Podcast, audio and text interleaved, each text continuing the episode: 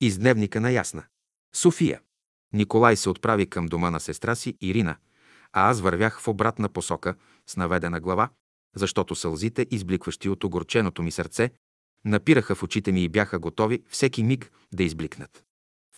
В един момент несъзнателно повдигнах главата си. Заковах се за земята. На десетина крачки от мен мама ме гледаше с тъжните си очи. В следния миг, съвсем забравила, че тя бе умряла, че бяхме я погребали, аз се втурнах към нея. Когато наближих, видях, че не беше мама, а Леля Лени. Първа братовчетка на мама, с която много си приличаха. Зарадвах се, като да беше самата мама. Тя ме прегърна и целуна. Гледах те, заговори тя, и се питах ти ли си или не. Пораснала си и си се разхубавила. Е, да, пораснах, усмихнах се аз. А ти кога си дошла? Вчера. Обати ти косьови съм, но да ти кажа право, не се чувствам там много свободно. Защо? Ами така. Погледна ме тя продължително, навярно да прецени какво може да ми каже. И все мислех, продължи тя, да дойда при тебе. Да знаеш колко ще се радвам, като на мама. Баща ти все такъв безверник ли е? Искрено казано, на тая тема не говорим. Но откакто почина мама, е по-друг. Тя от тук не можа да му повлияе, но сигурно оттам ще може. Възможно ли е това? Напълно възможно е. Разбира се, не винаги. Зависи колко е издигната душата, която си е заминала. Заминала ли? За къде? Заминала значи починала. Но понеже смъртта е преминаване от един свят в друг, затова казвам заминала. За първи път чувам това. Човек всеки ден чува нови неща. А ти къде отиваш? Никъде. Впрочем, ще се върна вкъщи. Ти ще дойдеш с мен, нали? А, не. Но нали каза, че искаш да дойдеш при мен? После. Сега искам да отида там, за където именно съм дошла в София. Ако не бързаш, ела с мен, но на бати ти Косио и на баща ти няма да казваш къде сме били, защото са безверници. За бати Косио не зная, но нали ти казах, татко напоследък доста се промени. Много тъгува за мама и страда, че поне на сън не може да я види. Съвестта го бори. Защо? Защото не я оцени, докато беше при него. Но нищо сега, като я обича, ще бъде добре и за него тук, и за нея в другия свят. Съществува ли друг свят? Разбира се, значи и мама съществува. Съмняваш ли се? Искам да бъда уверена, че съществува. А сънищата ти с нея. Нали тя идва на сън при тебе? Ти отде знаеш? Леля отново ме погледна продължително и каза. И аз я сънувам често. Все за тебе ми говори. Онази вечер ми каза. Иди при ясна. Защо? Попитах и аз. Ще трябва да я заведеш там, защото ще има нужда от подкрепа. Не попитах Леля къде ще ме заведе, но се зарадвах на грижата на мама за мене. След малко Леля ме запита, ще отида ли с нея. Ще дойда заради три неща, отвърнах аз. Първо, защото се радвам, че ще бъда с теб. Аз се радвам, защото ми се струва, че вървя с мама. Второ, времето е много приятно. И трето, защото и без това не ми се прибираше вкъщи. Тогава да се качим на трамвая, но да побързаме, че има да вървим пеша през гората. През коя гора? Ще видиш. Беше ми толкова приятно присъствието на Леля Лени, че се изненадах, като разбрах, че не мисля за Николай. Качихме се на трамвая и слязохме при семинарията. След това навлязохме в Боровата гора, която ми беше позната, тъй като с Николай в началото на сближаването ни често ходехме в нея. Леля бързаше, за това почти не говорехме. Не помня след колко време излязохме от гората. И пред мен се откри слънчево селище от малки дървени къщички. Изненадах се много, но Леля не ме остави да се чудя и възви по една тясна уличка. Аз след нея. След малко се озовахме пред дълга бяла сграда с много интересни прозорци, особено на горната половина. Рамките, в които бяха поставени стъклата, бяха като слънчеви лъчи. Цялата южна страна бе от прозорци, дворът беше постлан с пясък. На отсрещната страна на сградата имаше дълги бели маси, от двете и страни – бели скамейки. По цялото продължение на масите и скамейките гъсто израсли лещаци им правеха сянка. Ти почакай тука. Посочи ми Леля първата скамейка и се запъти към сградата, пред която стоеше височко слабичко момиче. Аз се загледах в цветята и розите, нацъфтели в цветната градина, намираща се от лявата страна. Когато след малко се обърнах, Леля я нямаше. Розите много ме привличаха и тръгнах към тях. Бях навлязла в една алейка между цветята, когато видях възрастна белокоса жена да скубе тревата, а до нея приклекнал. Иво. Смаяна. Бързо се приближих и точно когато исках да му се обадя. Той се обърна и не по-малко изненадан от мен, гледаше очуден. Но в следния момент той бързо сложи пръст на устните си. Жената седнала на съвсем ниско столче, повдигна глава и се усмихна дружелюбно. После се обърна към Ивайло и му рече. Иванчо, я виж каква хубава сестричка е дошла да помага. Да скуба трева ли? Поедах Иво. Ако иска да скубе трева, ако иска, стесличката да окопае и оная роза, че е по-навътре, в лехата. Изведнъж в мен се появи странното желание да окопая розата и с естественост, която изненада и самата мен, казах. Где е теслата, предпочитам да окопая розата. Ето, подаде ми жената теслата и пак се усмихна дружелюбно, а очите й ме гледаха майчински. Видя ли Иванчо как Бог ни праща помагачи, заговори белокосата жена. Бях с гръб към Иво и не можах да видя изражението на лицето му, но чух как той леко се закашля. Ти пак си настинал, каза му жената. Пил си е студена вода и а кога си бил потен, не си се преоблякал. А не, не, аз само така. Задавих се от слюнката си, отвърна Иво. И това се случва, да се задави човек от слюнката си. Но съм те виждала направо от чешмата да пиеш студената вода. Тя ми е най-сладка. Най-сладка е, но като си морен и потен, е най-опасна. Чи от какво съм се уморил? От скубането на тревата ли? Ами като те гледа човек такъв деликатен, слабичък, от малко може да настинеш. Няма, няма. Знаеш ли какво ми каза старата майка София, че имам пазители? Не можах да не се обърна и да не погледна Иво. Беше се съвзел, бе приел най-обикновен и невинен вид. Хубаво е, че имаш пазители, отговори му жената, но Бог ти е дал разум и сам трябва да се пазиш. Пазя се, пазя се и да знаеш още как. Усмихна се Иво. Ами ти, сестра Анастасия, няма ли да ме запознаеш с сестричката? Аз ли да те запозная? Повдигна главата си жената, че запознайте се сами и ми кажи как и е името. Иво се разсмя с хубавия си смях. Обърна се към мен и рече отдалече. Аз се казвам Иван. От село съм. А ти как се казваш? Аз се казвам Ясна. От София съм, отвърнах му по същия начин. Ясна ли? Погледна ме жената. Виж какво хубаво име, като момичето. В това време дойде при нас стара белокоса, малко ниска и пълна жена. Ето и моята майка, сестра София, изправи се Иво и сложи ръката си на рамото й. Ясно.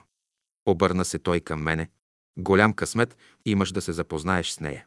Защо ме гледаш така? Нали се запознахме? Не можах да не се усмихна. В това време новодошлата жена накара Иво да се понаведе и му пошушна нещо. Точно така, точно така. Клатеше глава Иво. И аз още като я видях, изведнъж разбрах, че ни е сестра. Но ти го кажи, да знае и тя, че като съм от село, а тя от София, може и хич да не ме приеме за брат. Наречената сестра София се обърна и ме погледна. Очите ми се сториха като живи същества, които ме гледаха и сякаш проникваха в самата ми душа. Но нищо не каза, само се усмихна. Знаеш ли ясно какво ми каза майка София? Не зная. Каза, че в някой си живот, преди не знам колко години, сме били брат и сестра. А сега щял да съм ти духовен брат. Приемаш ли ме за такъв? Изненадах се от артистичните способности на Иво, но все пак исках да разбера дали той само изпълнява роля или приема, че нещата имат известна доза истина. Затова го гледах, без да проговоря. Кажи да е ясно, защо мълчиш? Кажи, приемаш ли ме за брат? То се знае, че те приемам. Отвърнах му със същия тон. Е, тогава дай си ръката да сключим побратимяването и като ме срещнеш в града, да се не направиш, че не ме виждаш, като съм от село. Няма, няма. В това време видях Леля да ме търси при масите под лещака. Тук съм, Лелю, извиках аз и се затичах към нея, като помахах с ръка за довиждане на Иво и на двете жени. Ела, учителя каза, че ще те приеме, заговори ми Леля, когато бях при нея. Бях в приятно, повишено настроение и не я запитах кой учител ще ме приеме. Влязохме в малко бяло антренце. Леля си събу обувките и каза и аз да се събуя. Вратата към стаята се отвори и пред нас застана старец с дълги до раменете бели коси, с бяла брада. Очите му ми направиха необикновено силно впечатление и никак не зная защо ми се стори, че цялата, не много висока на вид фигура, излъчва някаква сила, която сякаш проникна в мен и аз изненадано го погледнах. Леля се наведе и му целуна ръка, като с очи ми каза и аз да сторя същото. Аз си протегнах ръката, за да хвана неговата, но Леля ме сепна с думите си. Къде си си накаляла така ръката? Прекопах две-три рози. Оправдах се аз. Нищо, рекох. Меко заговори човекът и аз малко засрамено му целунах ръката. Ние с Леля седнахме на два от наредените край прозорците столове, а учителя, както го нарече Леля, седна на плетено кресло близо до маса, заслана с бяла покривка. Това момиче, заговори Леля, посочвайки ме, е дъщеря на моя братовчетка, която обичах повече от сестра. После тя се ожени на една страна, аз – на друга, но не престанахме да се обичаме. А откакто тя си замина, все ме моли да я доведа при вас. Ето, изпълних молбата й. Изненадана от това, което говореше Леля, аз се обърнах към нея и я запитах. Кога те е молила мама? Не, не тук, от земята. Отвърна тихо тя. От отвъд. Като умряла, та ти можеш ли да виждаш умрелите? Тя само въздъхна. Учителя спря погледа си върху мен и заговори. Някои виждат умрелите и се разговарят с тях като с живи хора. За да вижда умрелите и да се разговаря с тях, човек трябва да бъде силен, да издържа на вибрациите, които имат. За да издържи, той трябва да гледа на умрелия като на жив. Всъщност, умрелият е умрял за физическия свят, но е жив за астралния свят. Смърт няма. Човешката душа, човешкото съзнание не умират.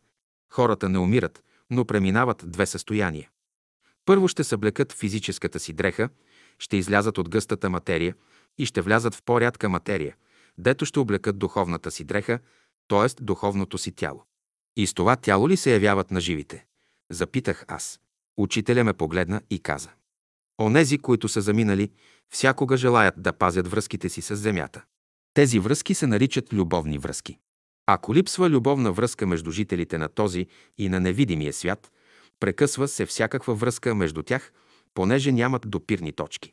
Аз много обичам мама и често я сънувам, но бих била щастлива да имам по-реална връзка с нея. Учителя притвори очи. Аз бях много изненадана от това и се обърнах към Леля. Тя благоговейно, като ученичка, бе сложила двете си ръце от двете страни на скута си и също бе притворила очи. Стори ми се, че се моли. Аз не знаех какво да правя и се загледах в лицето на учителя. И както го гледах, стори ми се, че въздухът около него почна да трепти.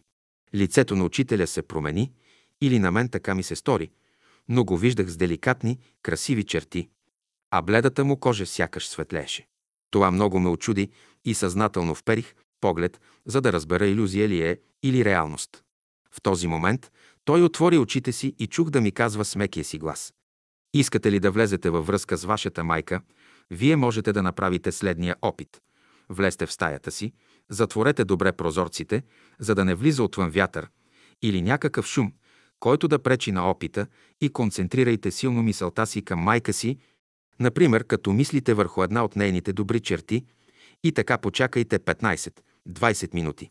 Като мине това време, вие ще усетите една лека, приятна хладина около вас, която се приближава към лицето ви и ви милва. Това е майка ви, която не е в сила да ви проговори, но само може да ви помилва. Непременно ще направя опита и то не веднъж. Заминалите, продължи учителя, желаят да не ги забравяме, да мислим за тях. Тогава те се радват.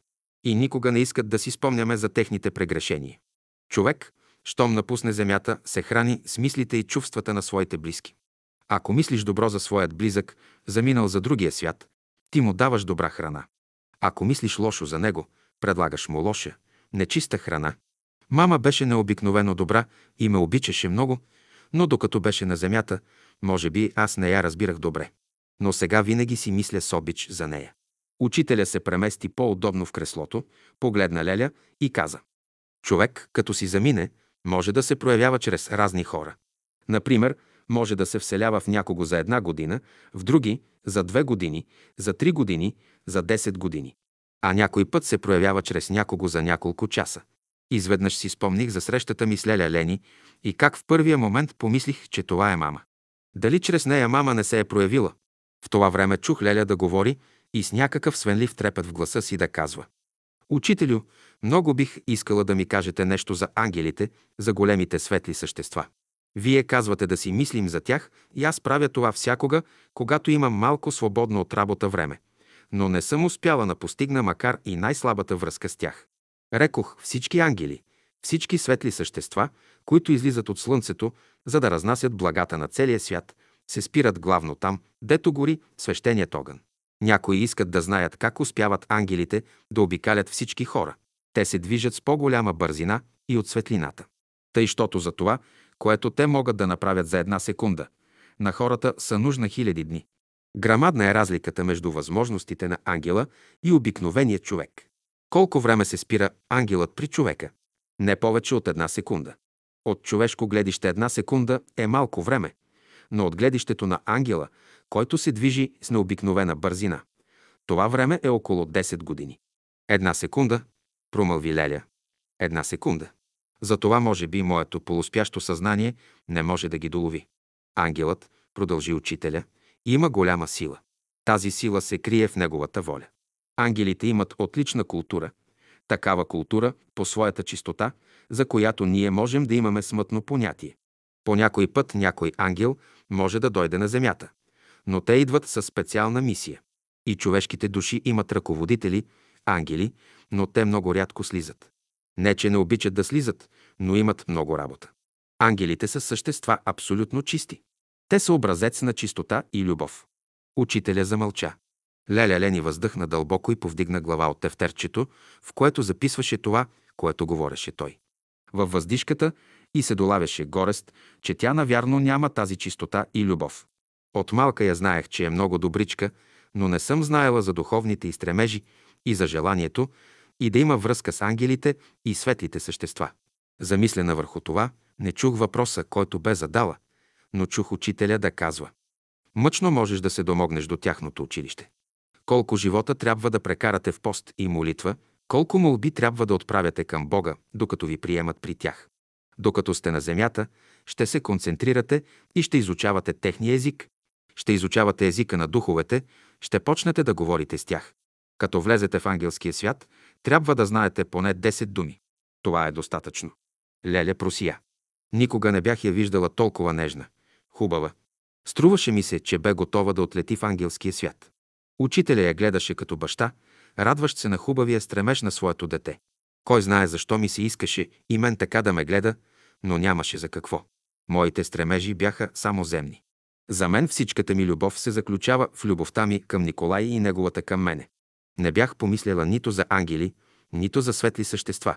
Въздъхнах и се примирих в себе си, че учителя няма да ме погледне бащински, защото не заслужавам. Но точно в този момент той се обърна и ме погледна.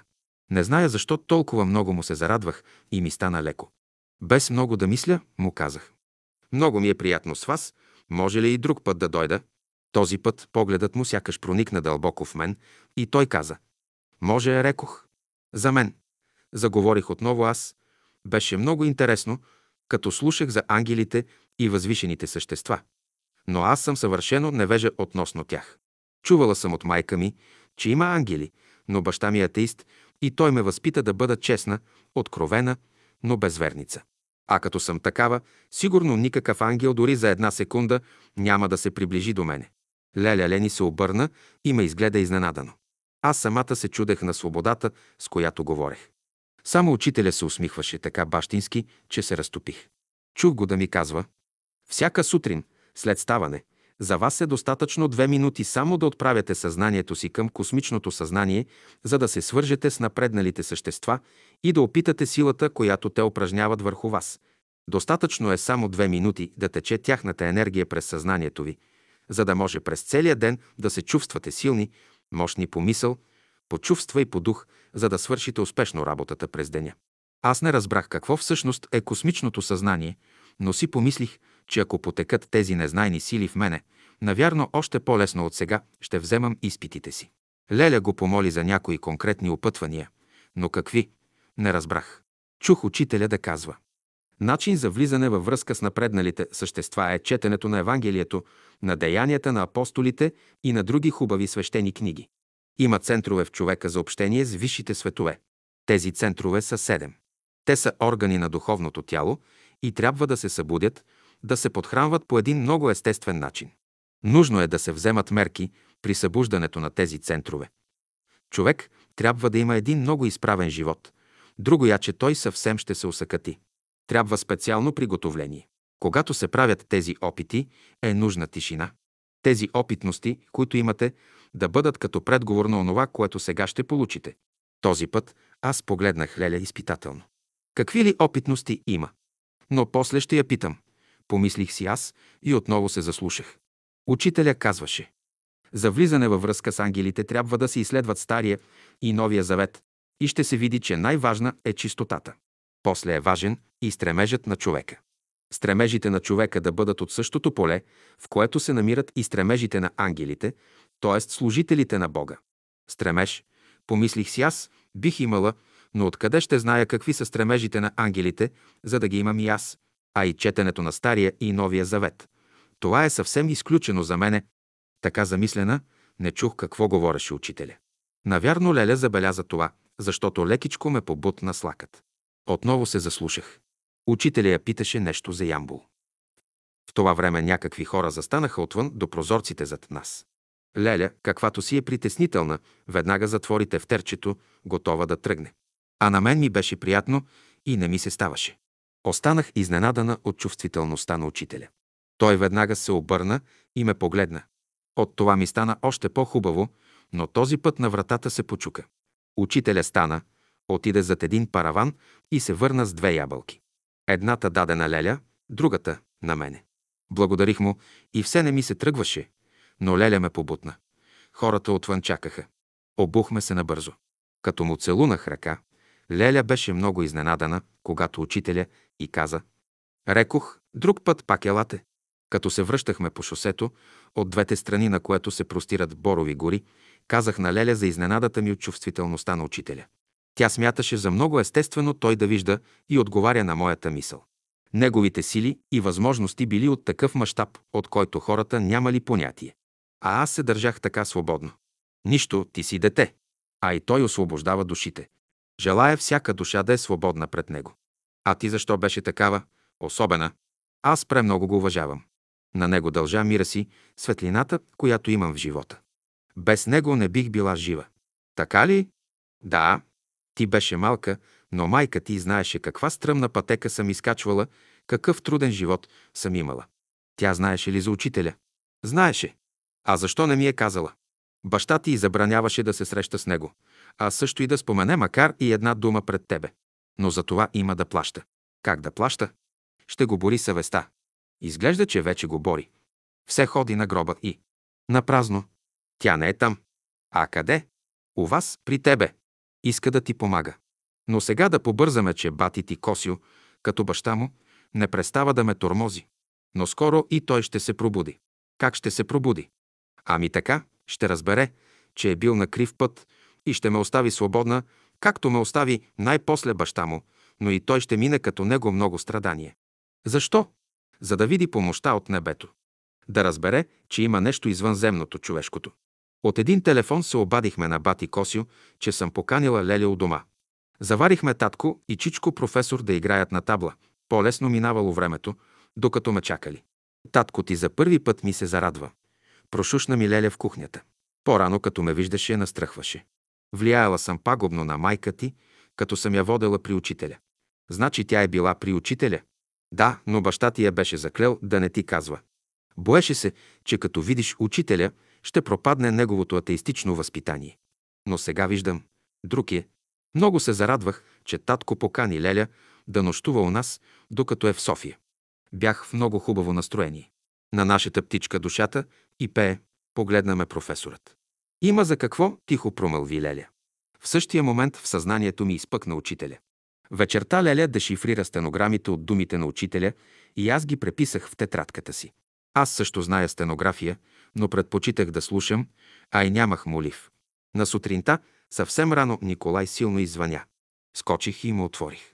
Не зная какво е очаквал, но видях, че се изненада от хубавото ми настроение. Какво е станало с тебе? Запитаме Николай, като ме отпусна от прегръдките си. Нещо много интересно, отвърнах му аз. Вчера, като се разделих с тебе, съвсем случайно срещнах Леля Лени, дошла от Ямбул. Понеже не ми се връщаше вкъщи, придружих я до мястото, за където бе тръгнала. А това място се оказа много чудно, много интересно. Какво е това място? Събра вежди Николай и ме погледна мрачно. О, не е лошо.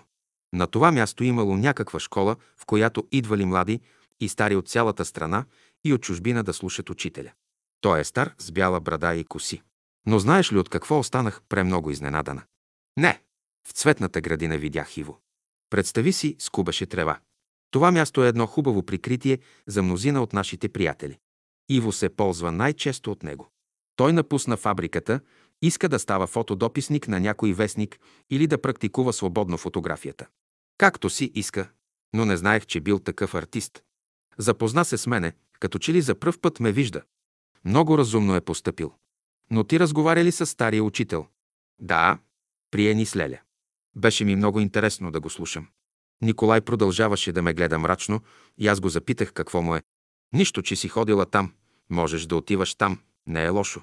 Казах ти, това място е много добро прикритие, но човек трябва да е много внимателен, да не се увлича. В какво да се увлече? В това, което говори учителя им. Но то е толкова хубаво. А главно, неговото присъствие премахва горчивините от душата на човека. Николай се разсмя горчиво. Защо се смееш така? Обвих ръце около шията му. На него значи дължа доброто ти настроение. Съвършено вярно. Но нима това е лошо. За сега не. Когато се върна, тогава ще говорим повече. Сега се облечи и ела да ме поизпратиш, защото тръгвам. Сега ли? Нали щеше да е след обяд? Ново нареждане. Затова побързай, притисна ме Николай в прегръдките си. Бързо се облякох. Запознах го с Леля Лени. Видях как той се взря в нея с изненада. Може би заради приликата и с мама. Татко ни изпрати до пътната врата. Аз мислех, че ще отидем с Николай до квартирата, за да си вземе нещата. Но той ги занесе у сестра си. Кога? Питах се. Оттам щял да ги вземе и да отпътува. Явно бе, че нямаше да мога да го изпратя до гарата. Стана ми горчиво. Хубавото ми настроение се помрачи. Николай забеляза това, преметна ръка през рамото ми и приближи главата ми до неговата. На следващия ъгъл той ме прегърна и целуна продължително. Ти знаеш, че си дъхът на устните ми и животът в жилите ми, говореше мрачно той. Ще пишеш всеки ден, като ти пратя адреса си, нали? Ще ти пиша. Сега кажи, обичаш ли ме? Ти знаеш това. Знам, но ти ми го кажи, за да съм сигурен и спокоен. С всичкото си сърце, с всичката си душа. Обичам те повече от всичко. За първи път видях да бликват сълзи от очите на Николай. Закъснях. Погледна си той часовника, който татко му бе подарил, прегърна ме още веднъж и забърза по улицата. Аз стоях като закована на земята и го гледах. Той се обърна, помаха ми с ръка и извика. Да пишеш. Ще ти пиша. Вдигнах и аз ръка. После той започна да тича. В колко часа му е влакът, не го запитах. 10 юни 1941 година. Тревожа се за Николай, но Леля ме успокоява. Нищо лошо нямало да му се случи. През дните, в които тя беше у нас, имахме много интересни разговори с нея. Отначало скривахме от татко, че съм ходила на изгрева при учителя. Но когато една сутрин Леля още в тъмно излезе, той ме запита къде е отишла. Погледнах го. Абсолютно беше невъзможно да го излъже. На изгрева, казах му аз. На кой изгрев? Където е ходила и мама при учителя. Тя ли ти каза това? Да, това никога няма да й простя. Защо? Аз на майка ти бях забранил, а тя го е сторила. А защо си и забранил? Не исках да ти пълни детската глава с глупости. Но аз вече съм голяма и сама мога да преценя нещата. И според мен е това, което говори учителя, съвсем не е глупости. Отде знаеш? Чух го. Беше при него. Да. Ти? Аз. Леля ти те е завела, само тя може да направи това. Външно си приличат с майка ти, но вътрешно. Никак. Майка ти каква кротка беше, а тази е една волева, упорита каквото си науми, това прави. Завела те е там, въпреки че знае, че на мен ми е крайно неприятно. Мама я е накарала да ме заведе. Майка ти? Кога? Не зная точно кога, но мисля, че е било скоро. Как скоро? Леля ти от години не е стъпвала у нас, забранил и бях. Ако си забранил на Леля да идва у нас, на мама не си могъл да забраниш да отива при нея. Та майка ти колко време боледува и от колко време вече я няма. Къде ще я види скоро, за да й каже. Отивала е на сън при нея и я е молила да ме заведе. А, на сън. На сън всичко може. Но сънят си е сън, празна работа. А ти защо жалиш, че поне на сън не я виждаш? Моето е съвсем друга работа. Аз съм се затъжил за нея. И снимката и да видя, пак ми е добре. но Леля я виждала като жива. Жива? Как жива, като е умряла? Нали я погребахме? Погребахме физическото и тяло, а тя се явявала с духовното си тяло. И учителя каза, че хората не изчезват, само събличат физическото си тяло. Е, и, нищо. Как нищо? Казваш, явявала се, пък сега. Нищо. Само това зная, че и оттам се е грижала за мене. Само за тебе значи. Погледнах татко. Наистина беше станал по-друг. Сана ми жал и му казах. За мене, защото казвала, че ще имам някакви си мъчноти и да ме подкрепя учителя. Пък ти не вярваш. Какво да ти кажа? А ти вярваш ли? Леля казва, че човек вярва, докато опита. Ти опитала ли си? Не съм, но искам да опитам. Учителя ми каза как. Какво да опиташ ти е казал? Как да усетя мама? Ясна, внимавай, отишла си много далече. Съветвам те да не правиш никакви опити. А какви са те? Да мисля за мама. О, засмя се татко. Мисли колкото си искаш. И аз мисля, но без полза. Няма я. Но за Леля я има. Тя понякога е разговаряла с нея и като будна. Като будна не може да бъде. Питай я, като се върне. Само това няма да го бъде. Както искаш. Татко взе купоните и отида да вземе дажбите, които ни се полагаха. Като се върна, видях, че е очаквал да завари Леля вкъщи. След обед Чичко професор дойде и двамата играха на табла. Татко беше разсеян и все губеше. Накрая стана ядосан и отиде към прозореца. Чичко професор ме запита какво му е. Навярно се безпокои за Леля, за гостенката ни. Казах гласно аз. Излезе сутринта, а още не се е върнала. Такава си е тя, избухна татко. Познавам я от едно време. Излезе ли няма връщане? Защо? Трябваше ли ти за нещо? Попита го Чичко професор. Какво ще ми трябва? Но като излезе да се върне на време. Но такава си е, като се заплесне в разговори, хич, и не мисли, че е на гостиде, може хората да я чакат. Но там, между братята и сестрите, може да усъмне в приказки. Професорът отново ме погледна въпросително. Само повдигнах рамене, но разбрах защо татко се дразни. Отвън той показваше, че не вярва, а все пак очакваше да чуе нещо от Леля за мама. Горкичкият. Точно в това време дойде Леля.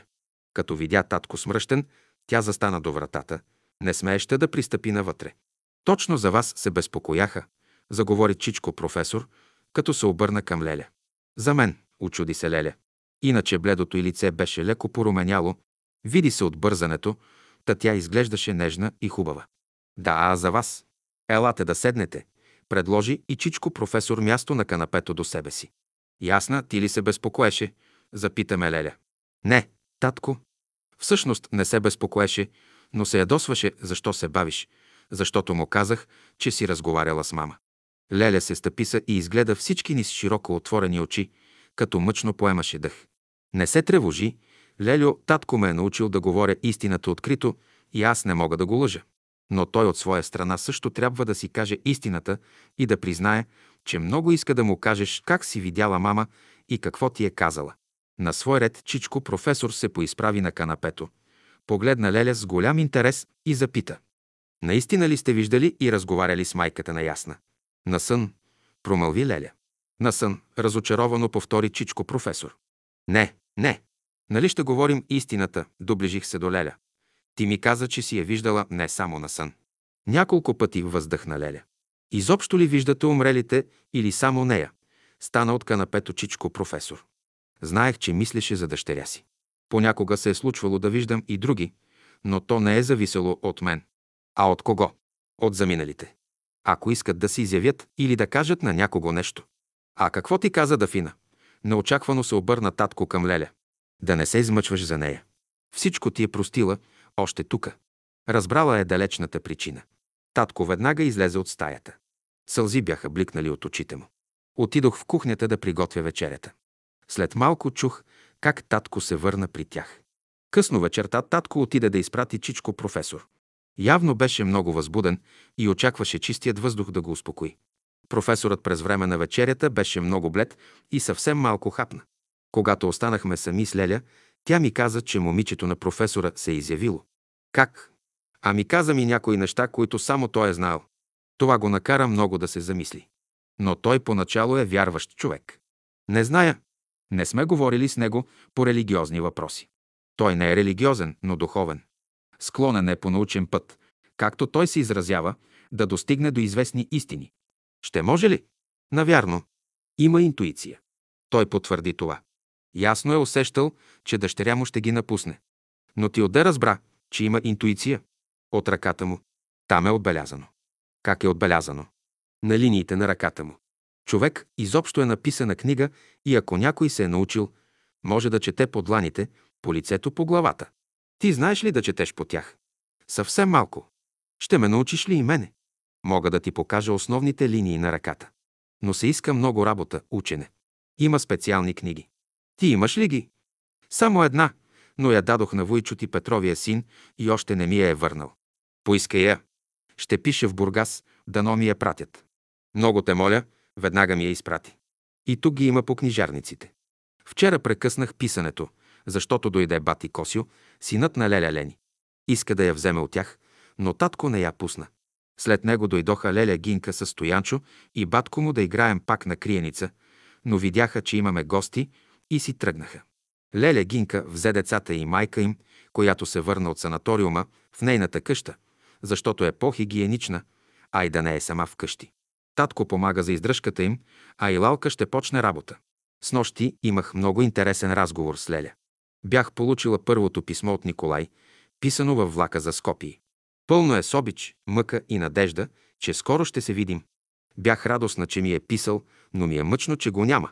Споделих с Леля и разказах за голямата ни обич с Николай. Показах и снимки от Витоше и другаде, където сме се снимали двамата. Леля мълчаливо слушаше и разглеждаше снимките. Най-после рече. Връзката ви не е от сега. Каква връзка? Познанството ви. И друг път, когато сте били на земята, сте се срещали. Затова при първото ви виждане е бликнала обичта, която сте носили в себе си. Той е минал през разни школи. Качвал се е много високо, но е излизал доста ниско. После пак се е изкачвал. Така е, може би, с всички. Но той е минал през аскетизма, през самобичуването. Това са стари, отдавнашни школи. Ти отде знаеш това? Казва ми се. Кой ти казва? Който знае и вижда повече от мене. Бил е пустинник. Много пъти е искал да елиминира жената от живота си и до някъде е успявал. Но после стремглаво е падал, защото с отричане не се разрешава въпросът, а с израстване. Всичко, което ми говориш, ми е много странно, необикновено, но знаеш ли, Николай и сега се съди, че ме е обикнал. Не можех да разбера защо. Просто ми е било непонятно. Нали ти казах, в такива школи е бил, където жената се е считала за зло. В тези школи девизът е бил «Убий всяко желание в себе си». И той в това отношение е постигнал доста, но не е знаел, че сърцето не търпи господар. Освен това, човек, за да се освободи от едно нещо, трябва да обича друго с много по-голяма сила. Той казва, че иска да обича най-много идеята, на която служи. Не я обича, подаде ми Леля снимките, но ще мине през много трудности. А аз? Естествено, и ти.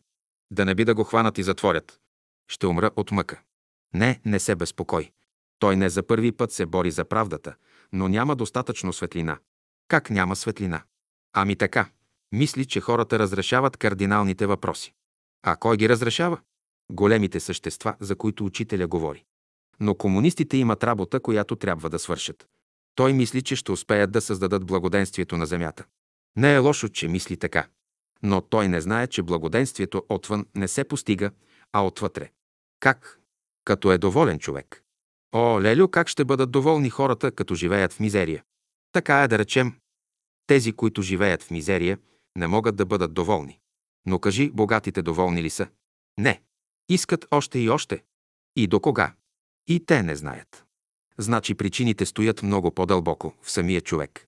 Ако богатите не лъмтяха за повече, отколкото им е необходимо, щеше да има достатъчно за тези, които нямат. Точно за това се борят Николай и другарите му – да се разпределят благата, да няма бедни. Идеята е прекрасна, но тя ще се реализира, когато хората се обикнат. А за това е необходима дълга и постоянна работа. Защото няма по-хубаво нещо от това да обича човек, но няма и по-мъчно от това. Учителя казва, че човек трябва да сложи за основа любовта. Защото иначе няма да престанат връждите, убийствата. Само любовта може да сложи край на омразата, на злото. Иначе ще продължава законът на кармата. Какво е това карма? Закон за причина и последствие. Този закон действа и сега.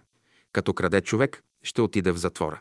О, колко хора крадат, но не отиват в затвора. По човешкия закон може да се случи това, но в природата, казва учителя, съществува закон на абсолютната справедливост и всичко, което прави човек, ще му се върне същото в този живот или през някой друг, когато е пак на земята. Затова човек трябва да знае какво мисли, какво говори и прави. Природата всичко отбелязва. Това са специални записи, фотокопия на живота на всеки човек. На всеки човек. Как е възможно това? Има същества, на които това им е работата. И съобразно с това, което човек е правил в един живот, ще му бъде въздадено в друг. Преди да срещна учителя и да науча този закон, много съм страдала от неравенството, от несправедливостта, която виждах. Казвах си, защо едни са надарени с изкуство, съзнание, имат блестящ ум, други са прости, глупави. Защо едни са богати, красиви, здрави, а други – бедни, болни, грозни? Но после разбрах, че човек всичко сам си го прави. Как така сам? Много просто. Помисли си сега за тези, които мъчат хората в затворите, които режат усти, вадят ногти от нозете и какво ли не още. Как и какви ще се родят? Моля те, не говори за това, че умирам от страх и ужас. Николай ми е казал, че няма да се остави да го хванат жив. Но ако го хванат, ще умра от мъка. Сега няма такава опасност за него. Ох, дано! Но за по-после. Моли се на Бога да го пази. Все това ми казваш. Което ми казват, това ти казвам. Още нещо не ти ли казват? За сега толкова. Хайде да спим, че утре ще ставаме рано. Не зная дали Леля е заспала веднага, но аз докъсно не можах да мигна. Мислех за това, което ми беше говорила. При друг случай ще я поразпитам, ако и е възможно, да ми каже по-подробно за тези стари школи, в които е бил Николай. Срещали сме се и друг път. Интересно е кога, къде и при какви обстоятелства. Сигурно пак сме се обичали. Вчера и завчера станахме много рано с Леля и ходихме на изгрева. Първия ден видях гимнастиките, които играят на огромна поляна под звуците на голям оркестър. Много ми беше интересно да ги гледам. Музиката ми хареса много. Била от учителя. Играеха по двама души един до друг, наредени едни зад други в кръг, по периферията на поляната. Оркестърът беше по средата. Учителя, също в средата, играеше сам. Леля ме покани да играя и аз, но ми беше крайно стеснително. Не знаех упражненията, а и се чувствах съвсем чужда сред тези хора. Край мене имаше още много хора, които също гледаха. По едно време усетих, че някой се изправи до мен. Обърнах се, Иво. Моята сестричка е дошла. Прошушна ми той. Ти вярваш ли в това, което говори старата жена? Защо да не вярвам? Преди всичко, то ме радва.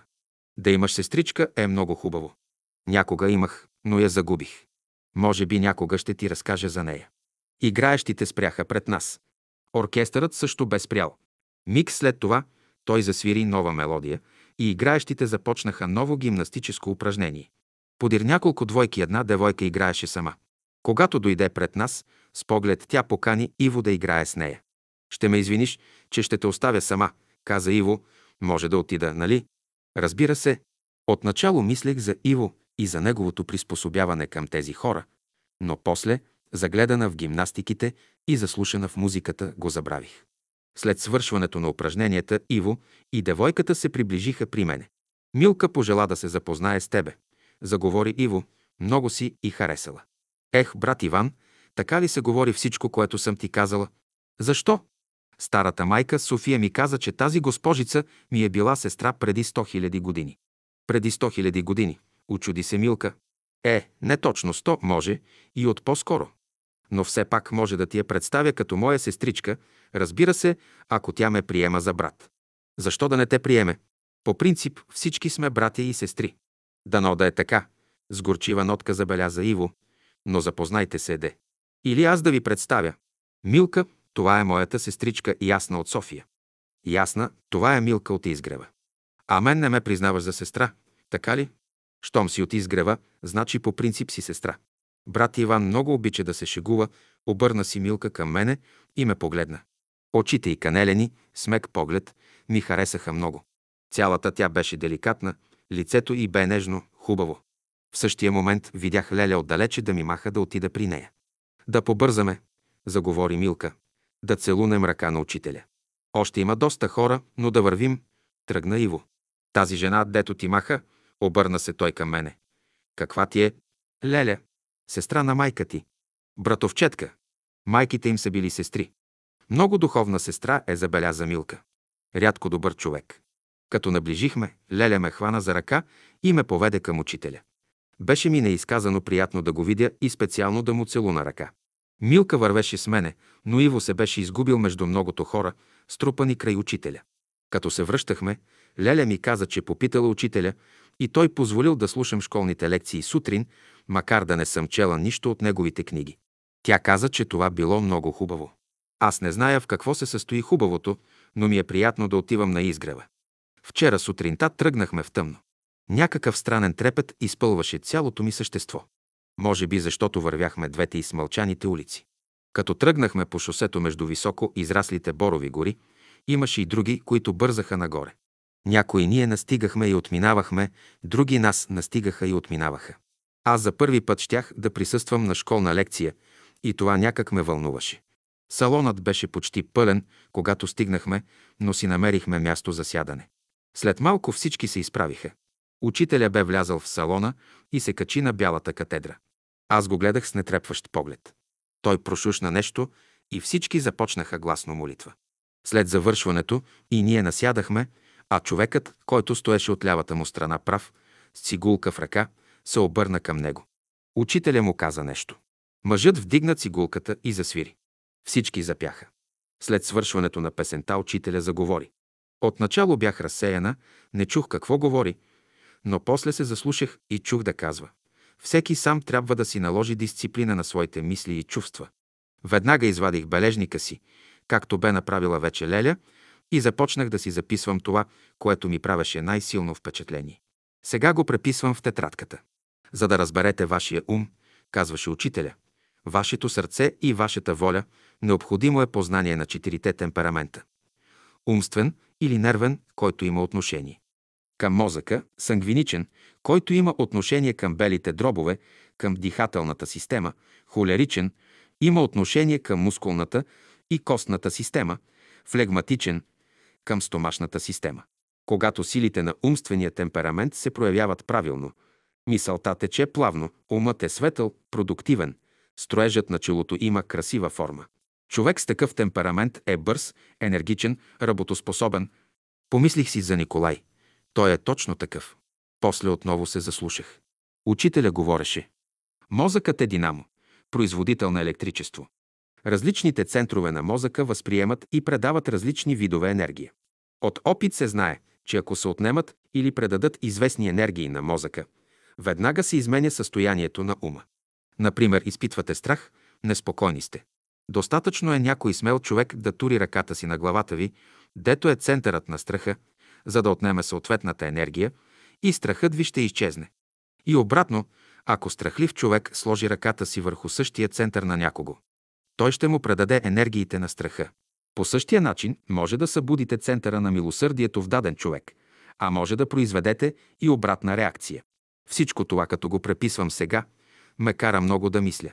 По принцип, знае се влиянието, което хората си оказват един на друг и оттам е поговорката. С какъвто се събереш, такъв ставаш.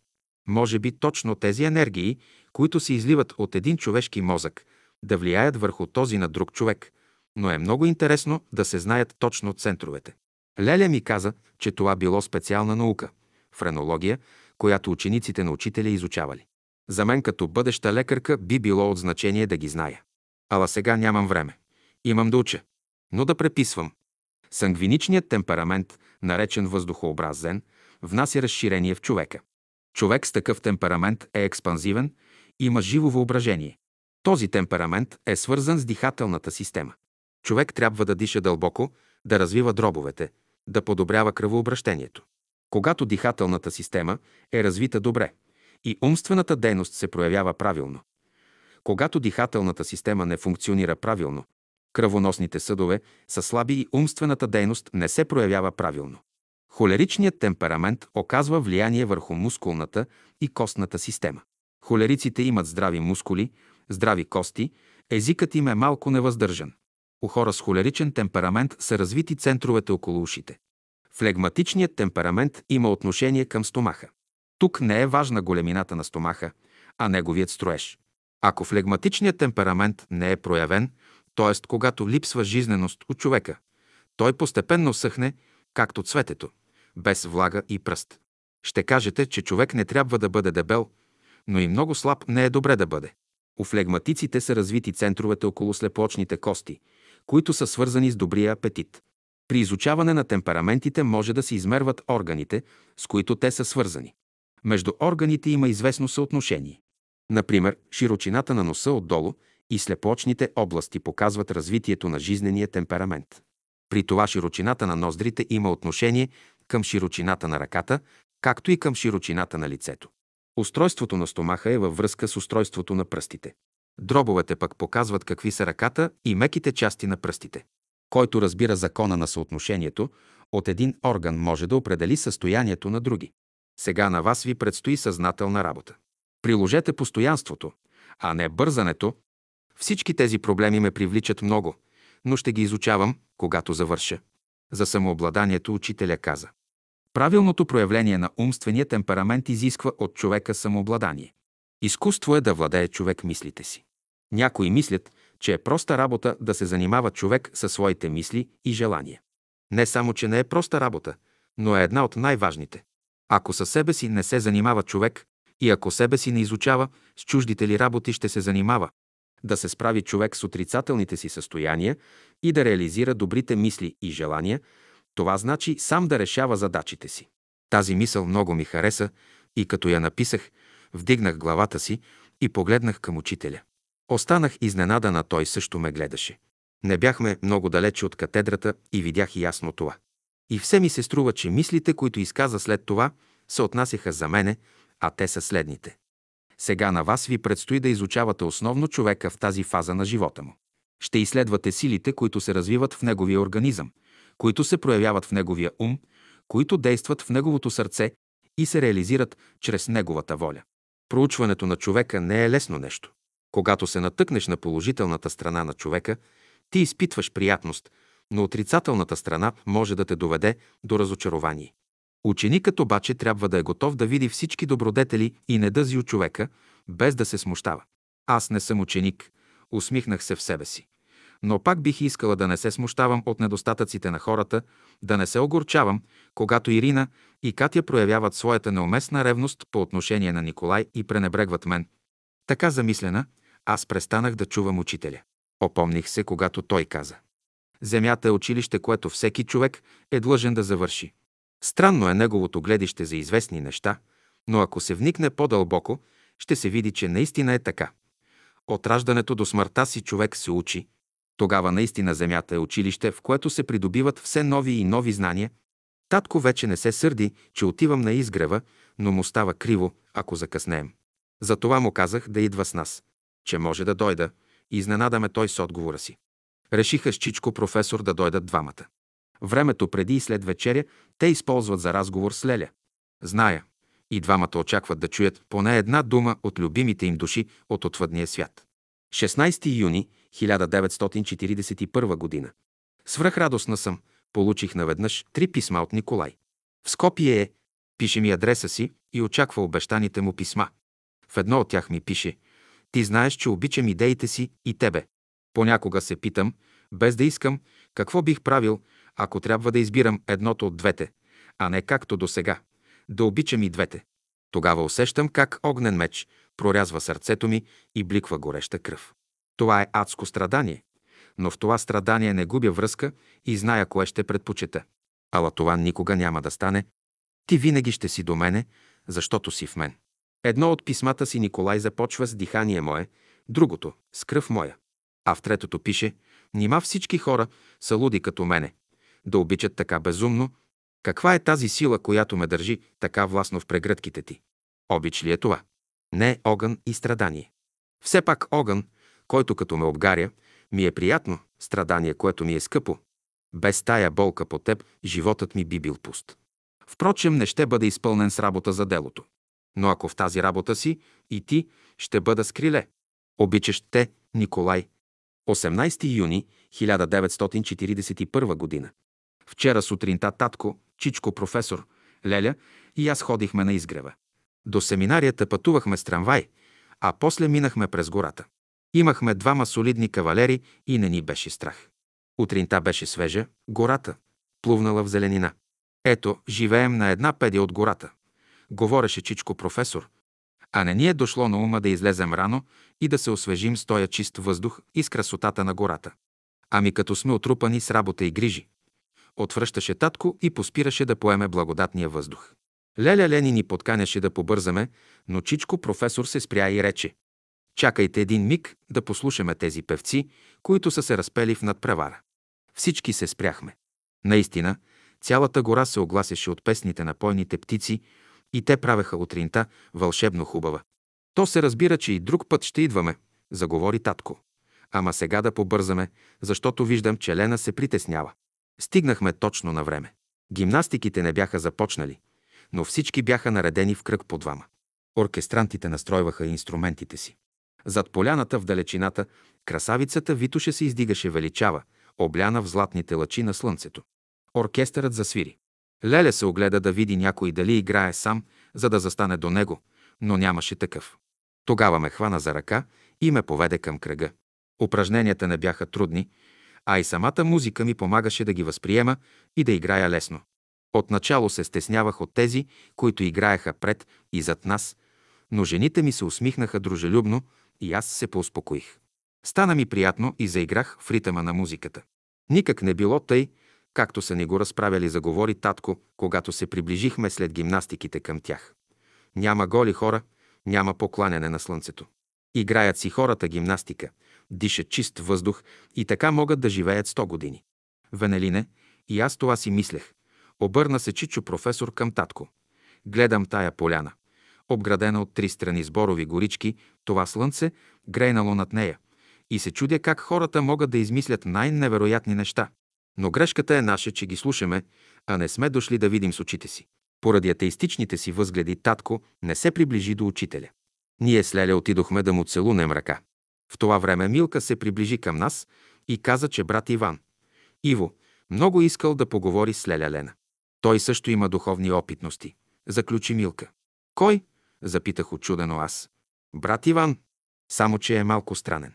Има нещо в него, което не мога да разбера. Деликатен е, внимателен е, но не се е слял, така да се каже, с нас. Някой път играе с нас гимнастика, някой път със седмици го няма. Ходел бил да фотографира селските сватби. Сигурно е някъде фоторепортер. Разбира се, не го питам. Но като дойде на прага на дървената ми къщичка и се усмихне, излъчва нещо приятно, чисто. Изобщо чист брат е във всяко отношение. Това момче, с което ти игра преди няколко дни ли? Запита Леля. Да. Два дни го нямаше, но вчера при вечер се видяхме на поляната. Вечерта беше много мека, приятна, звездна и се разговаряхме дълго. Между другото, заговорихме за вас двете и аз му казах, че ти и сестра Елена можеш понякога да надникваш из вековете и да виждаш миналите превъплъщения на някой. Той много се заинтересува и пожела да поговори с теб. Погледнах Леля с изненада. Вярно, че тя бе ми загатнала за Николай и миналите школи, но че има дарба да надниква в миналите животи на хората, не знаех. О, милче, каза Леля. Ти премного завишаваш моите възможности, които според мен са съвсем мънички. Тук им сестри с голямо ръководство, като сестра София и други. Та той нека с тях да говори, те ще му кажат много повече от мене. Вярно, тук едва ли има някой без ръководство, но той ми каза, че някак странно си му напомняла на неговата майка. Той бил малък, когато тя си е заминала, но все пак от това, което помни, казва, че тя имала тази деликатност и доброта, която видял в тебе. И заради майка му няма да откажеш да поговориш с нето. Разбира се, не само заради майка му, но и заради самия него бих поговорила. Само се боя, че няма да оправдая очакванията му. Аз му казах, че не зависи от теб, а от това, което на теб ти открият. Не знаех дали Иво би искал и аз да съм с Леля и след като запознах Милка Статко и Чичко професор, предложих ние да си отидем тримата, а Леля да остане. На двамата мои кавалери Милка им хареса много с хубавите си кадифени очи, с деликатната си фигура. Целият ден очаквах Леля с нетърпение. Разбира се, усилено четях, защото ми предстоят изпити. Но с крайчеца на съзнанието си чаках кога ще се отвори вратата и тя ще влезе. Даже татко погледна няколко пъти вън през прозореца, като мърмореше. Този табиет на Лена от край време не ми е харесвал. Като иде някъде, чакай я, ако си нямаш работа. Но тя нали каза да не я чакаме? Казала, казала, но смярка. Кое време вече стана? Затова и Косио и се сърди. Но тя е свободен човек. Татко, дошла е за малко, иска да се повиди с близки, с познати. Добре, че дойде Чичко професор и започнаха да играят табла. Този път и двамата печеляха поравно, та бяха в добро настроение. И когато дойде Леля, усмихната, с очи, в които грееше мека светлина, и двамата отстраниха таблата. Когато най-после останахме сами с Леля, казах и, че много я моля да ми каже нещо за срещите ми с Николай, когато сме били и друг път на земята. Ако ми открият, ще ти кажа. Как ще ти открият? Чрез картини. И по-рано ти казах, че целият живот на човека се филмира. Тези филми се пазят в специални духовни архиви. Филмовите записи се казват акашови записи. Това предполагам, ти е ясно, защото и сега записват гласовете на певци, на артисти, а също и това, което говорят хората на науката, които ще останат за бъдните времена. Но как ще ти покажат тези филми? И аз не зная как. Това е работа на големите същества. Когато искат, те вдигат завесата на миналото и показват в картини живота на някого от преди стотици или хиляди години. Това звучи странно и чудно. Ти беше ми загатнала, че и друг път сме се срещали на земята с Николай. Леля се замисли и се загледа малко в страни от мен. После заговори. Вашата връзка е много отдавнашна. От преди много хиляди години. От хиляди години. Та какво са те в сравнение с вечността? Нищо. Показват ми сега една много старинна школа. В тази школа посветените са минавали през много важен изпит на мълчание и съзерцание, на молитва. Това е траяло понякога с години. Никак не мога да разбера кога и къде е била тая школа, но виждам да грее ярко слънце. Цялата земя е напечена от горещите му лъчи. Трябва да е било много, много отдавна. В гола хълмиста местност, между не много високи скали, има изидани от камъни малки пещери, по-скоро клетки. От едната страна е входът към тях, а от другата има отвор, чиято горна страна е сводеста. Навярно е служила за прозорец. На този отвор хората от близкото селище слагат храна за тези, които са се обрекли на мълчание. В една от каменните клетки, или не зная как да ги нарека, има човек. Нито възрастен, нито съвсем млад. Минал е през много изпити. Научил се е да търпи жажда в пустинята. Жарките лъчи на слънцето са изсушили тялото му, но не са сломили волята му да се моли върху горещите пясъци. Дивите зверове не са смеели да се приближат до него, когато той, потънал в съзерцание, се е сливал с първоисточника на живота. В селището дъщерята на първенеца е болна. Молят пустинника да я излекува. Той идва и я привдига. След това се затваря в една от каменните клетки за изпита по мълчание. Оздравялата девойка всеки ден идва да му поставя в отвора храна. Отшелникът винаги се отдръпва навътре, за да не вижда стройната и снага, черните и хубави очи, изваяното като от слонова кост лице. Нарочно ли тя се позабавя, за да подреди храната на отшелника? Неговите очи, въпреки забраната на разума му, виждат изящната й ръка и всеки ден очакват да зърнат девойката, преди да се е отдръпнал в най-отдалечения кът. Нощем, вместо бдение и молитви, той мисли за нея. Сърцето му се удря в гърдите, като птица в кафес. Той блъска с юмруци главата си. Жената враг е влязла в изсъхналата му плът и го гори по-страшно от палещите лъчи на огненото слънце. Издържал жаждата в пустинята. Сега той не може да издържи жаждата на устните си, които искат да изпият нектара от устните на девойката. Една нощ, проклинайки себе си и девойката, той напуска каменната клетка и отива в пустинята. Викът на събудилите се в него желание е по-силен от рева на ръмжащите в пустинята зверове, които почват да му показват зъбите си. Няма ли вече той власт над тях? Няма, както няма и над събудилия се звяр в него. Стъпките му го отвеждат в селището, пред което го чака девойката. Омразата към тази, която е станала причина за събудилите се в него огнени желания и стихийната любов към нея се преплитат. Небето и земята. Възправят се в него и двете с еднаква сила. Небето, казва си той и иска да тръгне, но нозете му са приковани за земята. Пустинникът се навежда, взема девойката на ръце и я отнася в близката палмова горичка. Горе на скалистия връх стои старец с развявани от вятъра бели коси, на чието чело блести звезда на посветен, ръководителят на школата. Но неиздържалият ученик, навел ниско глава, се скрива в горичката от погледа му.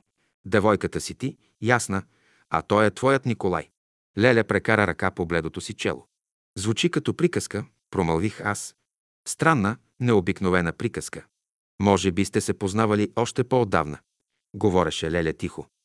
Но моят поглед не може да проникне по-далече. Или по-право, не ми го откриват. След тази среща имате и други. Може ли да ги разкажеш? Ако ми ги открият. Помоли ги. Този момък наистина е имал големи стремежи и големи постижения. Заговори Леля, вгледана с неподвижен поглед в един ъгъл на стаята. Но тя замълча, после подхвана отново. Този път е бил в страна с необятни гори и много високи планини, по чието чела блести ослепително сняг, а в долините зреят банани, портокали. На висок планински връх, като да е залепено горе, има светилище. Там живее един монах, оставил всичко земно и взрял погледа си в небесния купол, обсипан с звезди. Очите му с необикновен устрем искат да проникнат в незнайното и душата му се стреми да чуе акордите от съзвучието на хармонията във всемира. Невидима ръка открехва небесните двери и очите на душата му проникват в светове, изкрящи в ослепителна светлина. В това си превъплъщение Николай е постигнал много повече, но върхът стои все така непостижимо висок. Но неговото желание да се изкачва нагоре е неизказано силно и стремежът да постигне знания и способности расте с всеки изминат ден. Леля Лени като сънена прекара длан по челото си. Аз я гледах, вперила поглед в нея, а въображението ми рисуваше съвсем ясно всичко, което слушах. До тук ли щеше да спре? Картината се сменя, тихо заговори тя. Народ, много народ. Трябва да е някакъв празник. Изкачват се хора в планината. Достигат старинен храм. Пред вратите един от монасите посреща гостите. Това е Николай. Той е висок, строен, хубав. Народът се разтъпва. Сам шейхът със своята съпруга е дошъл за честването на старинния храм. Двамата спират пред прага. Той, зрял мъж с поредели коси, тя съпругата, съвсем млада, като нежен цветец. Жената навежда ниско глава пред монаха. Когато я повдига, срещу очите му, пълни със светлината на небесата. Но защо той остава на прага и не се отдръпва веднага да влязат гостите? Сепнал се, той веднага се извръща и влиза във вътрешността на храма, отнасяйки наземната красота на съпругата на шейха. Картините се менят. Мирът и покоят на монаха са нарушени. Небесата се отдръпват, земята става все по-близка под нозете му. Той напуска храма. Съпругата на шейха си ти ясна. Векове или хилядолетия са минали. Отново Николай е монах. Той има любим приятел. С него никога не влиза в спор, макар убежденията им да са различни. Монахът е католик, приятелят – протестант. Развихрят се остри борби между двата религиозни клона. Монахът е един от тези, които искат да спрат борбата, за да се почувстват всички като братя в Христа. Но никой не го слуша. Фанатизмът у католиците взема връх и забравили, че Бог е любов, в Негово име, заради Него, те устройват страшната Вартоломеева нощ. Монахът захвърля расото. Неговият любим приятел е изкубнат от ръцете му и е убит. Този приятел си ти, ясна. Вие сте били заедно и през Френската революция. Там вече той съвсем е забравил небесата и вече се бори за правдата на земята. Ти си била графиня, той артист. Ти си го гледала от своята ложа и си му хвърлила цветето, което си държала в ръката си. Колко различни роли играе човек в различните си идвания на земята. Тогава той е бил пламенен борец за човешките правдини и за свобода. Научили, че под мантията на артиста се крие опасен враг, революционер, невидимите ръце на кралската власт са искали да го хванат и убият. Но ти и ясна, тогавашната графиня, си го спасила и си го пратила в далечно твое имение. Оттам, зад граница. Революцията пламва с всичката си стихийност и главата на графинята пада под нейния нож. Артистът се връща в родината си и се хвърля във вихъра на ожесточената борба. Страшна работа е било. Как жестоко са се избивали едни други. Николай все мъж ли се е прераждал? Запитах аз, когато Леля замълча. Сигурно и в женска форма е идвал. Кой знае още колко пъти сте се срещали. Веднъж си му била баща, а той – твоя дъщеря. Отровна змия е охапала дъщеря ти, но един от твоите роби, красив и силен момък, тогава ти си била владетел, е изсмукал с устните си отровата на змията. Ти си била много ревнив баща, освободила си роба, но си го накарала да напусне пределите на твоето владение. Стройният хубав роб е обичал дъщеря ти и тя го е обичала, но ти си ги разделила. Значи Николай е обичал и други през различните си идвания на земята. Разбира се, както и ти. Сегашните познанства, родствени и приятелски връзки не са случайни. Те са резултат на миналото. Тази старата сестра, както я нарича Иво, майка София, е казала, че някога Иво ми е бил брат. Вярно ли е? Щом го казва, значи вярно е. Тя има голяма светлина и много силна връзка с учителя. Духовна. А ти какво му каза? Лелия ме погледна и се усмихна. Не любопитствам, но все пак ми е интересно. Той е голяма душа, слязла на земята да помага. Някога се е жертвал за Христа. В Рим е бил хвърлен на лъвовете. Ох, горкият! И не само тогава се е жертвал, но много пъти и то с любов. Много изработена душа е. Не е бил амбициозен, не се е стремял към много знания и не е искал да овладее духовни сили, а е вървял по пътя на служенето по най-хубавия път. За него се иска много смирение и безкористна любов. И той песачинка по песачинка ги е придобивал през вековете. Не е бързал, затова неговата основа от добродетели е голяма. Но той съзнава ли всичко това? Леля пак се усмихна. В това време на вратата се почука и на прага застана татко. Е, до кога ще си приказвате вие двете? Кое време стана вече? Ами ти, татенце, защо не спиш? Ще спя. Че ако е толкова интересно това, което си приказвате, повикайте ме и мене, и аз да чуя. Сега вече наистина ще спим, защото съм уморена. Уморена ще си, ами като не се връщаш рано да си полегнеш, да отпочинеш. Като си отида в Ямбул, там ще си почина добре. Но сега наистина вече ми се спи. Добре, загасвайте лампата и спете. Тръгна татко към вратата. Не след много чух равномерното дишане на Леля, но аз не можех да заспя. Мислех за това, което ми беше казала. Възможно ли е? Как може да се докаже? Но защо Леля ще го измисля? Тя няма никаква полза от това. Освен това, характерът на Николай, който ме е огорчавал и очудвал, сега се осветлява и ми става ясен. Например, неговият страх за мене. Да не бъда затворена, убита, че не би могъл да преживее това, или той, че застава срещу своята любов и казва, че тя му е пречка, а на мене повтаря.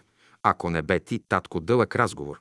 Леле счита, че татко е повлиял на сина затова той е оставил свободно да отива на изгрева и не се е подигравал с вярванията и разбиранията и, мисля си, защо хората са такива? Защо се ограничават едни други? Защо си причиняват страдания? Защо се карат и бият? Защо е тази страшна война? 30 юни 1941 година. Вчера след обед ходих на изгрева. Пред салона, на пейките под лещаците, имаше насядали непознати за мен жени. Отидох на поляната, която цялата трептеше, обляна от слънчевите лъчи. Събух си обувките и тръгнах боса по тревата. Беше ми много приятно. Видях Милка под навеса да разговаря с брат Иван, астролога, както го нарече тя, когато ме запозна с него. Тогава ужасно се засрамих, защото изобщо не бях чувала за тази наука – астрология. Сега вече зная за нея, макар да ми е много чудно как могат звездите да влияят върху човешкия живот. Где са те, где сме ние? Какво голямо пространство ни дели? Като се приближих до навеса, поздравих Милка и астролога. Той съжали, че не може да остане, защото очаквал гости. Като си тръгна, аз приседнах до Милка. Пред нея имаше лист с начертан кръг. По него имаше градуси и разни знаци. Тя ни поясни, че астрологът я учил да прави хороскопи. Погледнах я, съвсем не знаех какво е хороскоп. Тя ми поясни, че хороскопът е спуснатият от звездите план на човешкия живот. Ако човек можел да разчете този план, щял да знае какво има да му се случи през целия му живот. Това ми се видя много интересно, но си помислих, че навярно мъчно може да се разчете спуснатият план за живота на даден човек. Но кой спуска този план? Попитах Милка. Сам човекът. Погледна ме тя с хубавите си кадифени очи. Как сам човекът? Нали ми каза, че звездите вземат участие? Виж, ясничке, тя така ме нарича. Както виждаш, аз сега изучавам тази наука, как да правя и разчитам хороскопа. Но принципно ще ти кажа до какви заключения съм дошла, като съм мислила за човека, слушайки и четейки словото на учителя. Нали той казва, че сегашният живот е резултат на нашето минало, а бъдещият ни живот ще бъде резултат на сегашния. Разбирам, но какво общо има това с звездите, ще ти кажа. Предполагам, че знаеш за филмирането на целия човешки живот, за акашовите записи. Леля ми говори за тях. Тия филмови записи се правят от големи същества от невидимия свят и се пазят също от такива. Когато една душа слиза на земята, същества, много напреднали, спускат плана на живота и пред техния поглед е дългата низа от превъплъщение на дадения човек и съобразно това те спускат плана за живота му. Какви дългове има да плаща, с кои хора ще се срещне, за да се разплати или да заборчлее отново, ако не живее съзнателно добър живот. А за изпълнението на този план вземат участие както Земята, така и звездите, Слънцето, планетите. Не зная дали можах да се изразя добре, за да ти е ясно. Не съвсем, но горе-долу. Милка се усмихна. Голямото изоблено чело се обниза с капчици пот не само от топлината, но и от опита да ми обясни съвсем непонятни за мен неща. Ето какво започна отново тя. Представи си, че слиза на Земята един воинствен човек. Воинствените енергии той ще получи от Марс. Ако е същество, което ще разлива любов, където мине, тези енергии, то ще получи от Венера. Но тъй като човек е много сложно съчетание от различни естества, затова и дозировката, така да се изразя, на енергиите, които идват от различните планети, е различна. Много сложна работа. Поклатих аз глава. Да, откакто започнах да изучавам астрология, виждам, че човек е свързан с толкова звезди и планети, със Слънцето. В него се преплитат различни космични течения и влияния, някои от които науката е открила, а други все още има да открива. И ако човек може да чете тези съчетания и прекръстосвания на енергиите, които идват от различните планети, той ще може да ги види като случки и събития в живота на човека. Това никак не ми е ясно. Да кажем, че от Венера идват енергиите на любовта. Но Сатурн праща такива енергии, които създават пречки и страдания, защото в минал живот това лице е било жестоко по отношение на някое същество, което го е обичало. И като се види под какъв градус и на кое място се пресичат, така по-просто да се изразя, енергиите на Венера и Сатурн, може да се каже кога, през коя година даденото лице ще преживее големи страдания в своята любов, т.е. ще плати за своята жестокост. А може и обратно, дадено лице да изживее големи сърдечни радости. Зависи в какво съчетание ще бъде Венера с други планети. Аз не бих искала да зная какво ми носят съчетанията на планетите. Защо? Като ги знае, човек може да вземе мерки и да се предпази от известни неприятности. Например, грози го някоя болест. Той може да промени начина на живота си и да я избегне или тя да мине в по-лека форма. Но нали каза, че планът за човека е снет от големите същества? Да, но на човека е дадена свободна воля. Съзнателно да промени своя живот и оттам да приготви за себе си един по-добър живот в следващото си идване на земята. Това е добре. Стига да може. Стига да желае. Но нали ти каза, че звездите изпращат енергии, за да се осъществи съответно спуснатият план? Вярно, но ние сме постоянно под зоркото око на Бога, на светлите същества. И ако човек съзнателно промени начина на живота си, сигналите се дават до съответните централи. Затова брат Иван твърди, звездите управляват живота на човека, но Бог управлява звездите. И затова учителя казва, че който служи на Бога, може да избегне известни кармични, неблагоприятни аспекти в живота си. Но защо казват, че има неща фатални, неизбежни? Сигурно има. Когато човек е правил много, и то тежки престъпления, естествено е да плати за тях. Но ако той се обърне към Бога, ще плаща със съзнание и няма да му е така тежко. Изведнъж си помислих какво би казал Николай, ако му предам разговора си с Милка. За него човек се ражда, живее, умира, значи изчезва.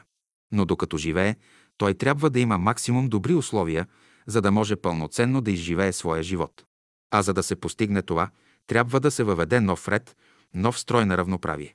И за изграждане на този ред няма да вземат участие звезди, планети и слънца, които изпращат какви ли не енергии, а ще го направят Николай и всички, които мислят като него. Но всъщност как планетите изпращат енергиите? Нали те са от неразумна материя? За какво се замисли яснички? Запитаме Милка. За много неща, но последното беше може ли неодушевените предмети, каквито са планетите, звездите, слънцата, да пращат енергии. Но те се обитават от разумни същества. Ах, ето, учителя идва, изправи се Милка. Обърнах се. Наистина учителя идваше с група свои ученици. Изведнъж се отвори някаква малка вратичка в сърцето ми и оттам бликна светлинка и радост.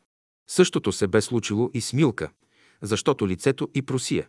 Да отидем при тях, посочи ми тя групата всред поляната. Набързо обух обувките си и тръгнахме заедно. Застанахме зад тези, които бяха заобиколили учителя. За моя изненада през една от пролуките между хората срещнах погледа на учителя. Това ме направи щастлива. Присъствието на Николай също ме прави щастлива, но на земята, а учителя ме прави щастлива някак неземно. Затова и двете състояния са ми еднакво необходими. Някой зададе въпрос, но не можах да го чуя. Но това, което учителя отговори, сякаш беше продължение на разговора ни с Милка, само че в много по-висока и не съвсем разбрана за мен гама. Имах желание да запиша някои мисли и потърсих бележника си, но Милка ми посочи с глава брат Боян. Леля Лени ме бе запознала с него и каза, че ще ми даде после казаните от учителя думи, дешифрирани от стенограмите, които той води. Тогава се заслушах. Учителя казваше, за да се развие определена култура на Земята, тя трябва да премине в пространството известни зони. Цялото пространство е живо. Земята трябва да мине през някои места от него, за да дойде необходимата енергия за живот. Сега вече влизаме в нови области, Земята има вече възходящо движение. Тя по-рано е слизала, а сега се качва. Затова всеки човек на Земята трябва да бъде в своето движение в хармония с възходящото движение на Земята и на Слънцето. И всеки, който не се подчинява на този закон, ще изгуби всички добри условия. Земята излиза от 13-та сфера, излиза от гъстата материя. Всички учени същества от Всемирното бяло братство са мобилизирани и приготовляват новата култура. Бялото братство ще превърне всичко в добро. Учителя замълча. Един от учениците използва това и каза – в беседата ви новото човечество се говори за изключенията на Слънчевата система. Да, иде това изключение, потвърди учителя, но във възходяща степен. Това изключение няма да стане катастрофално, но Земята ще се преобрази. Цялата Слънчева система е във връзка с нещо по-висше. Изменят се умовете на хората. От хиляди години Слънчевата система минава през една област в пространството, която е пълна с отрови. Сега тя излиза от тази област и навлиза в една по-духовна сфера, в която живеят по-напреднали същества, отколкото в досегашните области. И влизането в тази област ще разшири кръгозора на човечеството за познаване на природата и ще го направи по-възприемчив към новите идеи, които сега слизат на Земята. Земята е стояла в 13-та сфера милиони години и сега излиза оттам. Тъмната епоха на Кали-юга изтича. От няколко години ние вече сме навлезли в епохата на Водолея. Какво е това водолей? Запитах шепнешко Милка. После ще ти обясня. Прошушна ми тя. Сега слушай. И аз слушах странните за мен слова. Учителя казваше. Периодът на Водолея е в една мистична епоха. Главното качество на Водолея е чистотата. След 2100 години Земята ще навлезе в нова зодия, но сега е във Водолей. За зодиите бях чувала, и то отдавна. В провинцията имаше един човек, който ходеше с един папагал върху дървена котия – съндъченце, и папагалът вадеше от него късметчета, в които споменаваше именно за зодиите. Но не знаех, че и Земята минава през зодии. Трябват 2100 години. Чух отново да казва учителя, за да изтече епохата на Водолея. Епохата на Водолея всичко ще примири, той е като пролет. Старото ще се разглежда като нещо архаично. Точно си помислих, че всички тези работи са неразбрани за мене. И учителя каза. Да не се смущава човек, че някои работи не разбира. Погледнах го през пролуката смаяна. Той продължи. След 2100 години всички хора няма да дойдат до новото съзнание, но тогава ще има голяма промяна в живота на човечеството. След 2100 години няма да има насилие. Сегашният ви живот е една малка част от великия ви живот. Бъдещата култура трябва да се отличава с три неща. Първо, повдигане на жената. Второ, повдигане на бедните и слабите в света. Трето, застъпване за правата на човека, човещина, свобода и никакво насилие. Точно за това мечтае и Николай, помислих си аз, и влага всичките си сили и живот. А и не само той. Коренно ще се изменят и отношенията между хората. Чух да казва учителя. Любовта ще създаде новия свят и всичко тогава ще се преобрази. Любовта е единствената сила, която може да примири народите. Разните народи изпълняват разни длъжности в света. Всеки народ има своя мисия в света. Българинът трябва да се освободи от влиянието на Сатурн. Целият Балкански полуостров е под влиянието на Сатурн и на Марс. В великата иерархия от светли същества си имат план за България и за другите страни. От към входа на поляната се зададоха трима души. Когато се приближиха, учениците се раздвижиха и направиха пътека. Единият от дошлите, бях го виждала вече, с голо теме и силен поглед, Представи на учителя другите двама професори, които искали да говорят с него. Макар и да не разбирах какви са влиянията на Марс и Сатурн, съжалих, че учителя, като ни погледна всички нас, вдигна леко ръка и тръгна с гостите. Милка пожела да ме изпрати до шосето. Тък му бяхме при чешмата и тя извика. Ах, ето го Ивко! Наистина, Иво се усмихваше на две крачки от нас. Много изгуби, заговори му Милка. Да знаеш какви интересни неща каза учителя. После ще ги прочета, отвърна той. Зная, че брат Боев е записал всичко. Да, един препис ще дам на ясничка. Една минаваща сестра заговори Милка. В това време срещнах очите на Иво, които ме гледаха меко и с някаква тъга. Но когато Милка се обърна към нас, той рече. Що моята сестра от София, да не би и тя такова да да иска да се просвещава с тукашните науки? А, не, отвърнах аз. Но има неща, които за мен са нови и неясни. За хороскопи, зодии и прочее. Милка обеща да ми ги обясни. Е, това е много хубаво. И на мен са ми интересни, но като съм от село, мъчно ги проумявам. И в комоля те ти ли не ги проумяваш? Та какво като си от село? Колко учени, колко големи хора са излезли от селото. Кажи това на сестричката ми, да се не срами от мене. Той се шегува, казах аз. Не, не се шегувам. Все страни от мен, на голямо се държи. Нали ще става докторка? Бих се засмяла, ако не знаех, че Иво играе роля на съвсем непознат на мене човек. Тя не страни, започна да го уверява Милка. Но нали учи заета е? Така, така, вярно е това. А сега довиждане и на двете ви. Чакай де, къде отиваш? Не си ми казал, де беше тези дни. В родното си село. Имаше голяма сватба. Сватба ли? Че селените обикновено правят сватбите си в късна есен, зима и на пролет. През лятото имат полска работа. Но всяко правило си има изключение. Може, съгласи се Милка. Но слушай, Ивко, имам една молба към тебе. Кажи, придружи ясничка до трамвая. Защо? Ще сляза по шосето. Все пак по-добре е да те придружи. Из гората скитат разни. Завчера един е гонил една наша сестра. Но така се проснал на земята, че се чул като изохкал. Пада му се. Някой невидим му е турил крак.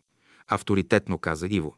Учителя ни пази, но и ние трябва да бъдем благоразумни, каза Милка. То се знае, потвърди Иво. Затова съпроводи ясничка. Ей сега!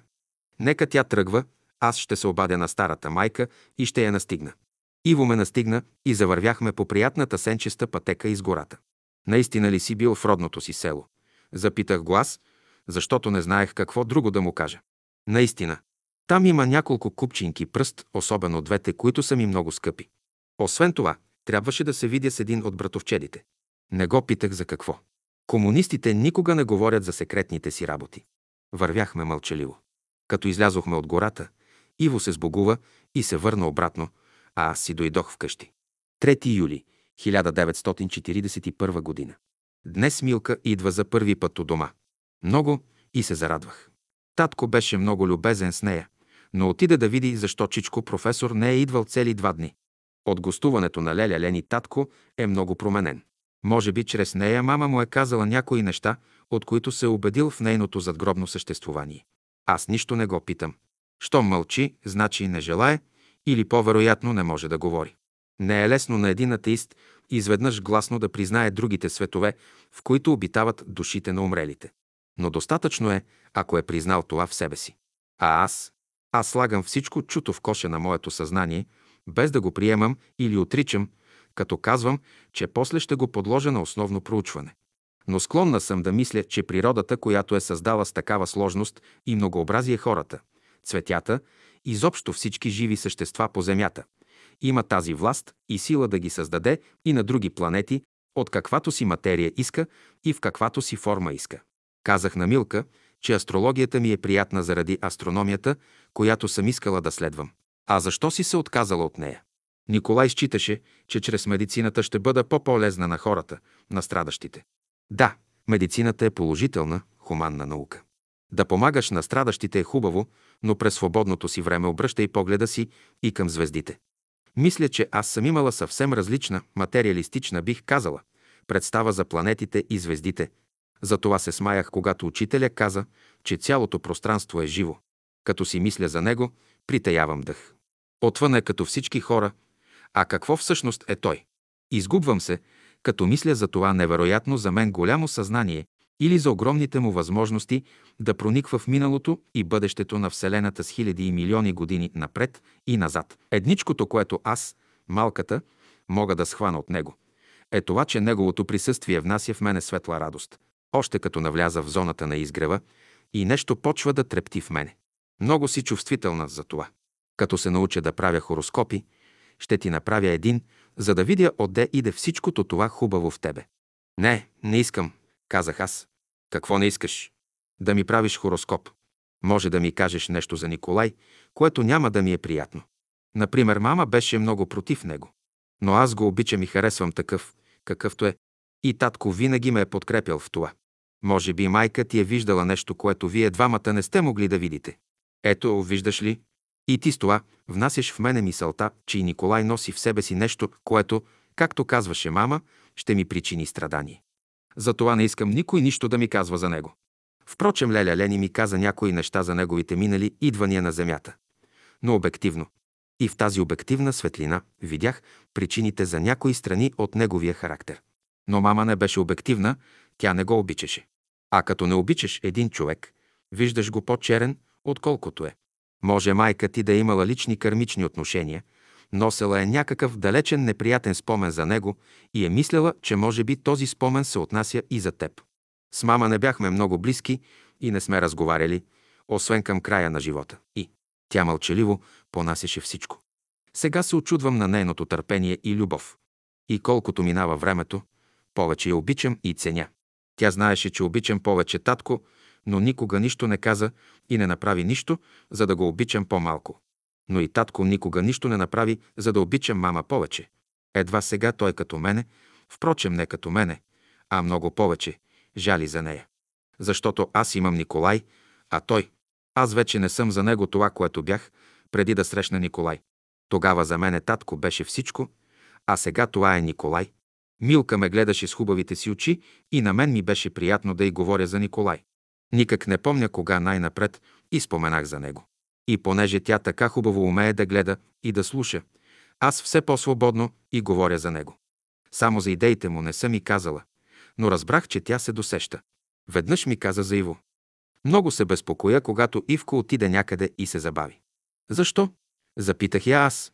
Тя ме погледна продължително, въздъхна и рече. Мнозина намират прибежище при нас. Учителя ги пази, а и никой от нашите хора не би искал да бъде юда. Но Ивко наистина носи нещо много духовно в себе си. Понякога човек отиде някъде заради едно, но после става друго. Може. Но сега ми обясни за Водолея, а също и в какво се състои влиянието на Сатурн. Аз няма да си правя хороскоп, но ако изуча енергиите и влиянията на планетите и на различните светли същества, които ги обитават, ще бъда щастлива но с тази наука ще се занимавам само когато Николай отиде с приятели на екскурзия. Иначе предпочитам него пред астрологията. Милка се разсмя от сърце. А ти никога ли не си обичала? Изплъзна се от езика ми. Обичала съм, каза съвсем естествено тя. Но той много рано напусна земята. О, болезнено извиках аз. Сигурно много си страдала. Достатъчно. И сега? Сега се радвам, когато идва при мен на сън или намира някакъв начин да изяви присъствието си. Той беше от добрите ученици на учителя. Много начетен момък. Богата душа, с много светлина и духовни прозрения. Дълго ли се обичахте? Да, много векове, а може и хилядолетие. Не, не. Сега тук, на Земята. Ако всеки ден се сметне за година, това са 700 години. Точно съм ги броила. И защо си отиде от Земята? Повикаха го от небето. И ти не ходи ли при учителя да го молиш да го остави? Милка ме погледна с всичката дълбочина на душата си. Може би не трябваше да питам, може би те, учениците, по друг начин разрешават въпросите. Но аз за Николай бих проглушила небето и земята. Бих ревала, бих плакала пред учителя и бих го молила да го оставят на земята. А ако той е свършил работата, за която е слязал, заговори Милка тихо. И големите същества го викат да се върне там. Ще му намери учителя друга работа тук. Дете си ти дете. Защо? Напълно естествено е да иска човек любимото му същество да е на земята. Но ако той ще отиде там на много по-хубаво място, ако ще бъде там в небесната школа на учителя, между светли същества, имам ли право да го спирам и спъвам в неговото духовно развитие? За нас няма смърт. Педи да си замине от земята. Той държеше с слабите си дълги пръсти ръцете ми, а устните му шепнеха. Не плачи. Аз ще бъда при теб винаги, когато ще имам там свободен миг. Ти ще ме обичаш в цветята, които цъфтят, в светлината на слънцето, в красотата на планината. Но от сърцето ми извираха сълзи и капеха от очите ми, без да мога да ги спра. Твоите очи ще се отворят и ти ще ме виждаш, казваше ми той. Тогава ще разбереш, че животът е вечен и в неговата вечност ще бъдем винаги заедно, както сме бивали много пъти. И отвориха ли ти се очите? До някъде. И ти го виждаш. Понякога. Наистина. Очите на Милка бяха пълни със светлина. Не знаех да я окайвам ли или да я облажавам. В този момент си помислих за Николай. В никакъв случай не исках да го виждам само понякога, ако ще би да отиде и в най-горните светли небеса. Но аз не бях Милка и Николай не беше ученик на учителя. Но даже и да е бил такъв напреднал ученик на учителя, запитах аз. Нима той не е искал да остане на земята. Може би от началото на боледуването си да е искал, защото се лекуваше усърдно. Но когато му са се изявили тези, които го викат, той си отиде с много високо съзнание. А ти ходи ли при учителя? Ходих. И той притвори очите си, а аз сякаш изчезнах от стаята му. Не зная къде бях, но видях стълба, светеща от земята до небето. На всяко стъпало имаше същество с белоснежна тога до земята, препасано с златен колан. Най-горе имаше същества в светлина. Чуваше се най-нежният химн, който може човешкото ухо да чуе, а в това време той, ученикът, се изкачваше бавно по стълбата нагоре. Когато той стигна до средата, обърна се, погледна ме с всичката обич на сърцето си и ми помаха. Тогава аз коленичих, разбрах и се примирих. Като повдигнах главата си, учителя на най-горното стъпало му подаде десницата си, която той целуна. Когато отново се видях в стаята на учителя, станах, целунах му ръка и излязох. Бях разбрала, бях се примирила. Но болката по отиващия си не закъсня да се върне и страданието разкъсваше всичко в мене. Но аз знаех, че това страдание е човешко, че трябва да го надмогна, за да не причинявам страдания на този, който вече се изкачваше по стълбата нагоре. И успя ли? С времето успях. Особено когато той идваше и шепнеше в душата ми. Не скърби, аз съм при теб. Тогава плачех от мъка и радост. Колко е сложен човекът. Ти си много чудно същество, Милка. И тогава пак ли между светлите същества го виждаше? Не. Учителя ми бе вдигнал завесата да ги видя, за да не го задържам с мисълта си. А също така, за да се роди в мен силният стремеж да очистя прозорците на душата си, за да мога да ги виждам и от тука. Много е сложно всичко това, Милка. Разликата между мене и тебе е от земята до небето. Ти трябва да пречистиш прозорците си. А аз кой знае дали изобщо ги имам. Всички ги имат, но са ги запушили. А аз бих предпочела Николай да е все при мен, та да не става нужда да се трудя за отпушването им. Там вече имат думата големите същества и планът, който са спуснали за теб. Предполагам, че няма да е като твоя. Сигурно. Учителя казва, че няма двама еднакви хора. А от това може да се заключи, че и съдбите им са различни. В това време дойдоха татко и чичко професор. Вечеряхме заедно и после професорът отиде да изпрати Милка до изгрева. 29 септември 1941 година. От два месеца не съм записала в дневника нищо. Николай се върна от запаса и всичкото ми време беше заето с него. Толкова много се радвах, като си дойде, че дори отначало не забелязах мрачното му настроение. Впрочем, забелязах го, но го отдавах на пътуването, на необичайния за него живот, като войник. Ала една сутрин, като се изми, Николай се обърна към мен. Ясна, ти не си страдала за мен, когато ме нямаше. Погледнах го смаяно. Още като дойдох и видях това. А за мен, макар и да ми се кратиха по неизвестни за мен причини престоя на запаса, всеки ден без теб беше кошмар. Вярно е, че не съм страдала. Обгърнах шията му аз и целунах още влажната му страна. Защото нито за миг ти не се бил далече от мен. Или аз прелетявах с мисълта си при теб, или ти идваше с твоите чудни писма при мен и аз живеех всеки ден с тебе. Чудни писма? Мрачно каза Николай. Какви чудни писма може да ти пише един работник на тебе, студентката по медицина? Казвам ти истината. Те бяха най-хубавите писма, които бих искала да получавам и които получавах от тебе. Но какво ти е на теб? Толкова много се радвам, че си дойде. А ти? Кажи ми с какво запълваше времето си. Отмахна той ръцете ми, за да ме гледа по-добре. Нали ти пишех най-подробно за всеки ден? А с кои си се запознала там, на изгрева? Писах ти за брат Боев, за Байрали, който си съблича ризата, за да не се намокря, когато вали дъжд, докато копае. Да, все за стари хора. А там, зная много добре, че не ходят само брати и сестри. Вярно, Николай от Милка научих, че доста комунисти намират там убежище. Тя счита, че учителя ги пази. Странно е, че те всички отиват при него и открито му разказват убежденията си. Аз също съм имал случаи да разговарям с него. Той е за еволюцията. Да израснат хората в своето съзнание, да се изпълнят с любов един към друг и тогава ще се оправи светът. Дълга работа. А ние сме за революцията. Бърз и сигурен път. Но кажи ми с кого други го се запозна? О, най-важното. Запознах се с Василка Плетачката, както я наричат. Тя паре белето на учителя и е живяла в една къща с него на улица Опалченска, 66. А тази къща е била близнак с къщата на Георги Димитров. Почти прошушнах аз. Знам това. И един ден Елена, сестрата на Георги Димитров, се прехвърлила през стената, отишла при Василка и казала «Василке, спаси ме. Целият квартал е блокиран от войници. Ще ме арестуват. Стой тука, казала и Василка, която живеела в сутерена, отишла горе при учителя и му казала «Учителю, Еленка иска да я спася». Животът и бил в опасност. Блокирали са целия квартал. Той притворил очи и след малко казал да облекат Елена с други дрехи и Василка да я съпроводи до безопасно място. И въпреки, че кварталът бил блокиран, Василка я преоблякла и я извела, както казал учителя. Ще трябва да видя някой път тая Василка. Тя е едричка, добра жена и говори с провинциален диалект. Николай стана мрачен и замислен. Затова му казах. Николай изглежда, че ти не се радваш, че се върна. От ден на ден обръчът около нас се затяга. Животът на много наши другари е в опасност, други са арестувани и страшно измъчвани.